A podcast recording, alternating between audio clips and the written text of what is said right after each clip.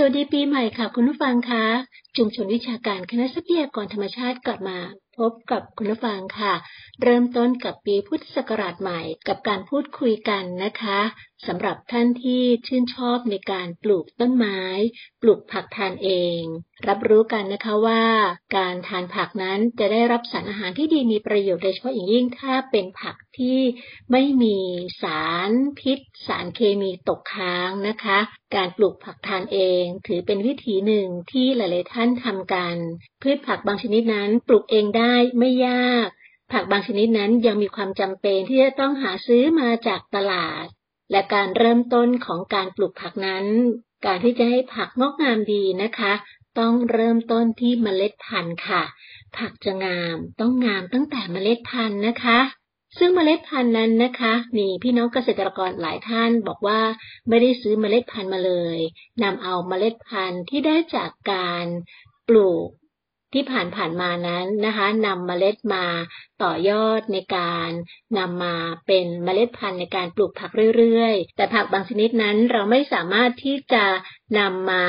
ต่อยอดในการทำเป็นเมล็ดพันธุ์ได้ เพราะว่าอาจจะมีการกลายพันธุ์ ไม่ตรงกับสายพันธุ์เดิมต่างๆนะคะ ก็เลยมีความจำเป็นที่จะต้องซื้อเมล็ดพันธุ์ที่ผ่านกระบวนการต่างๆ จากห้องปฏิบัติการทางด้านพืชนั้นนะคะ มาปลูกค่ะ ซึ่งในปัจจุบันนั้นนะคะ ก็จะมีเมล็ดพันธุ์จำหน่ายมากเลยนะคะ ไม่เพียงแค่เฉพาะเป็นร้านที่จำหน่ายอุปกรณ์ทางด้านการเกษตรเท่านั้น หรือร้านขายต้นไม้เท่านั้นนะคะ ร้านสะดวกซื้อในปัจจุบันก็จะมีเมล็ดพันธุ์มาขายมากมายหลากหลายเลยค่ะ แต่การเลือกซื้อเมล็ดพันธุ์นั้นนะคะ ก็เหมือนกับการซื้ออาหารนั่นแหละค่ะเราต้องดูรายละเอียดที่ฉลากด้านหลังนะคะ ซึ่งก็จะมีรายละเอียดฉลากนะคะที่เราจะต้องอ่านก่อนที่จะตัดสินใจซื้อไม่ว่าจะเป็นชื่อพืช ชื่อพันธุ์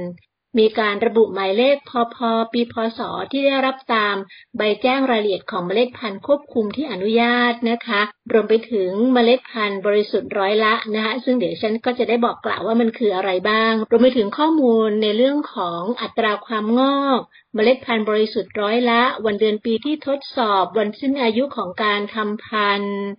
ต่างๆ มากมายค่ะที่เราจะต้องดูรายละเอียดต่างๆ นี้นะคะ ก็จะขออนุญาตบอกกล่าวในวันนี้เลยนะคะ ซึ่งเปอร์เซ็นต์ในความงอกของเมล็ดพันธุ์นั้น ก็จะเป็นการแสดงถึงอัตราความงอกของเมล็ดพันธุ์ ที่จะต้องมีมากกว่า 70%ค่ะ ยิ่งตัวเลขมากก็แสดงว่าอัตราการงอกของเมล็ดพันธุ์นั้นก็จะมากขึ้นด้วยสำหรับเปอร์เซ็นต์ความบริสุทธิ์ของเมล็ดพันธุ์นะคะ ก็จะเป็นการแสดงถึงในเรื่องของการไม่มีสิ่งเจือปนในเมล็ดพันธุ์นั้นๆ ค่ะ จะต้องต้องมีมากกว่า 70%เช่นกัน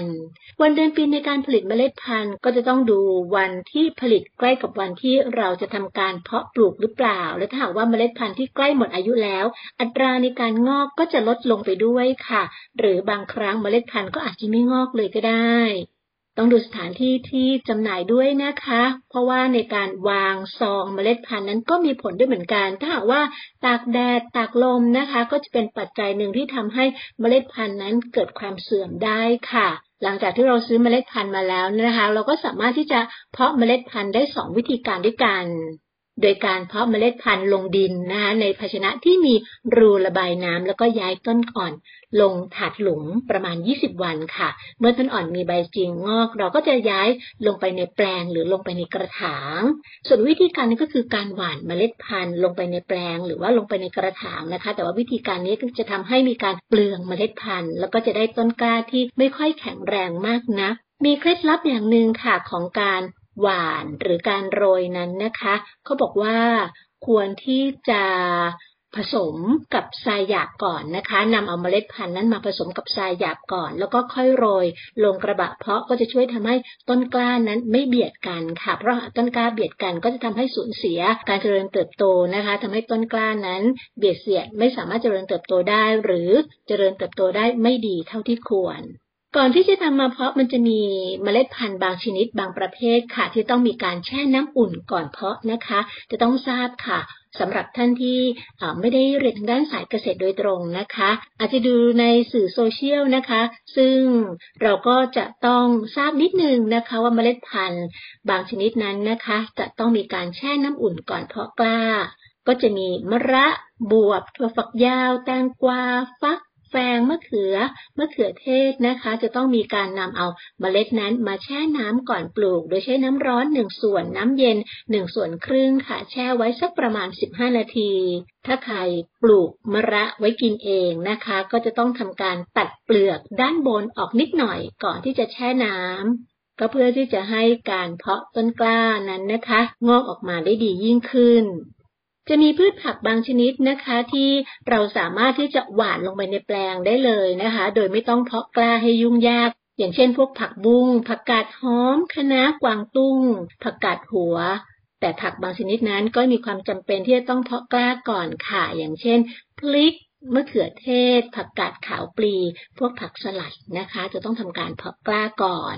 จุดเริ่มต้นแรกของการที่จะทำให้ผักงามนะคะ เมล็ดพันธุ์ก็จะต้องงามด้วย แล้วก็หลังจากที่เมล็ดพันธุ์งอกงามดีแล้วนะคะ ดินก็มีส่วนที่สำคัญมาก ๆเลยนะคะ ในการปลูกผักทุกชนิด ซึ่งในการปรุงดินเพื่อให้ดินนั้นมีแร่ธาตุอาหารที่ดีมีประโยชน์ มีจุลินทรีย์นะคะ ก็จะต้องทำการปรุงดินโดยใช้อินทรีย์วัตถุ ปุ๋ยคอกดินแล้วก็จุลินทรีย์นะคะ รดน้ำทิ้งไว้สักประมาณหนึ่งเดือนเลยค่ะ เมื่อวัสดุปลูกย่อยสลายได้ดีแล้วนะคะ ก็เกิดการร่นซุยก็จะทำให้ปลูกผัก ผักเจริญเติบโตได้งามค่ะ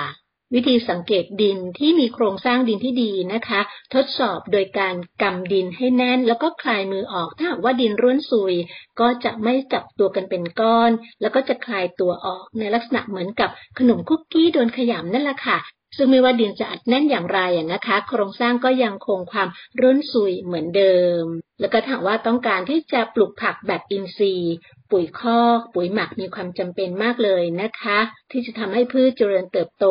ปุ๋ยคอกปุ๋ยหมักนั้นจะเป็นตัวช่วยในการปรับคุณภาพของดินให้โปร่ง ระบายน้ำได้ดีค่ะ ที่สำคัญก็คือจะช่วยรักษาความชื้นให้เหมาะแก่การเจริญเติบโตของพืชผักได้ด้วย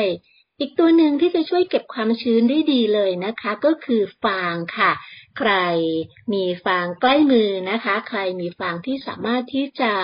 นำมาปลูกผักได้นะคะ หลังจากที่เราปลูกผักแล้วนะคะ สามารถที่จะนำฟางข้าวนะคะ มาคลุมแปลงผัก เพื่อรักษาความชุ่มชื้น ให้กับผิวดิน แล้วก็เป็นการปรับอุณหภูมิ เพื่อเร่งกระบวนการเติบโตของกล้าผักได้ดีนะคะ แล้วก็เป็นการปรับอุณหภูมิเพื่อเร่งกระบวนการเติบโตให้กับต้นกล้าผักได้ด้วยค่ะ หลายปัจจัยนะคะสำหรับการปลูกผักเพื่อที่จะให้เติบโต